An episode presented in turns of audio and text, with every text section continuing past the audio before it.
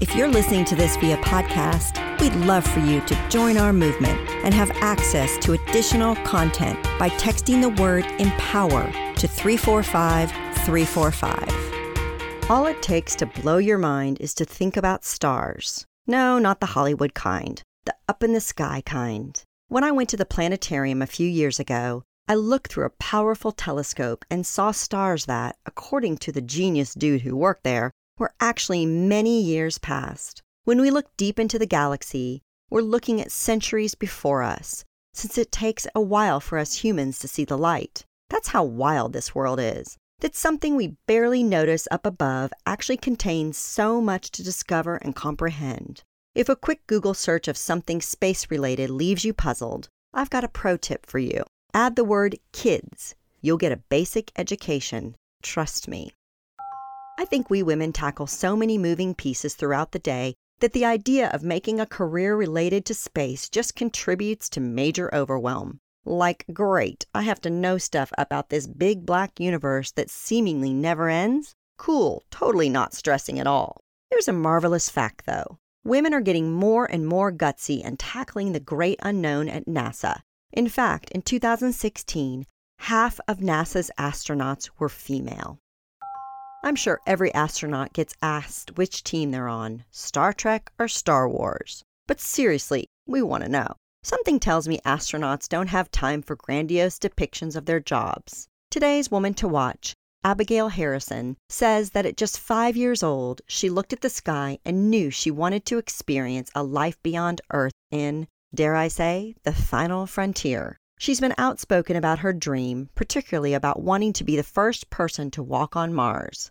At 13, she created a Twitter account to contact NASA for a school project. But what Abigail discovered instead was a community of people that was just as psyched about space as she was. Astronaut Abby is what many have called the leader of this next generation. At just 15, she was invited to attend a launch with her mentor, an astronaut named Luca Parmitano, and assumed the very futuristic sounding role of Earth liaison. Using her social media skills, Abigail documented Luca's experience in space and shared it with the public.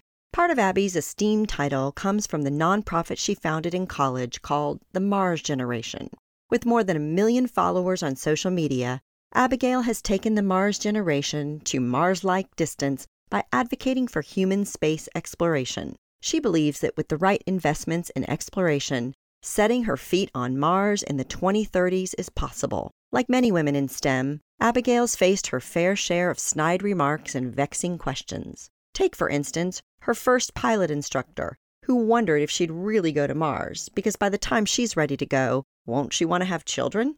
Ugh. What so many others and I find inspiring about Abigail is that at just 21 years old, her age has been an asset to her not a liability. When you're younger, it's easy to feel discouraged by the sage women above you or before you.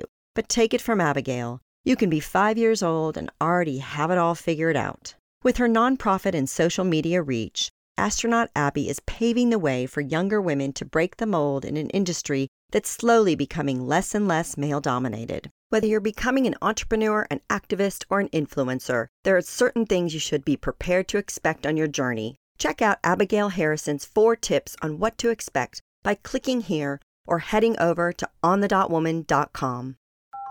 As Abigail Harrison said, for women, it's especially hard.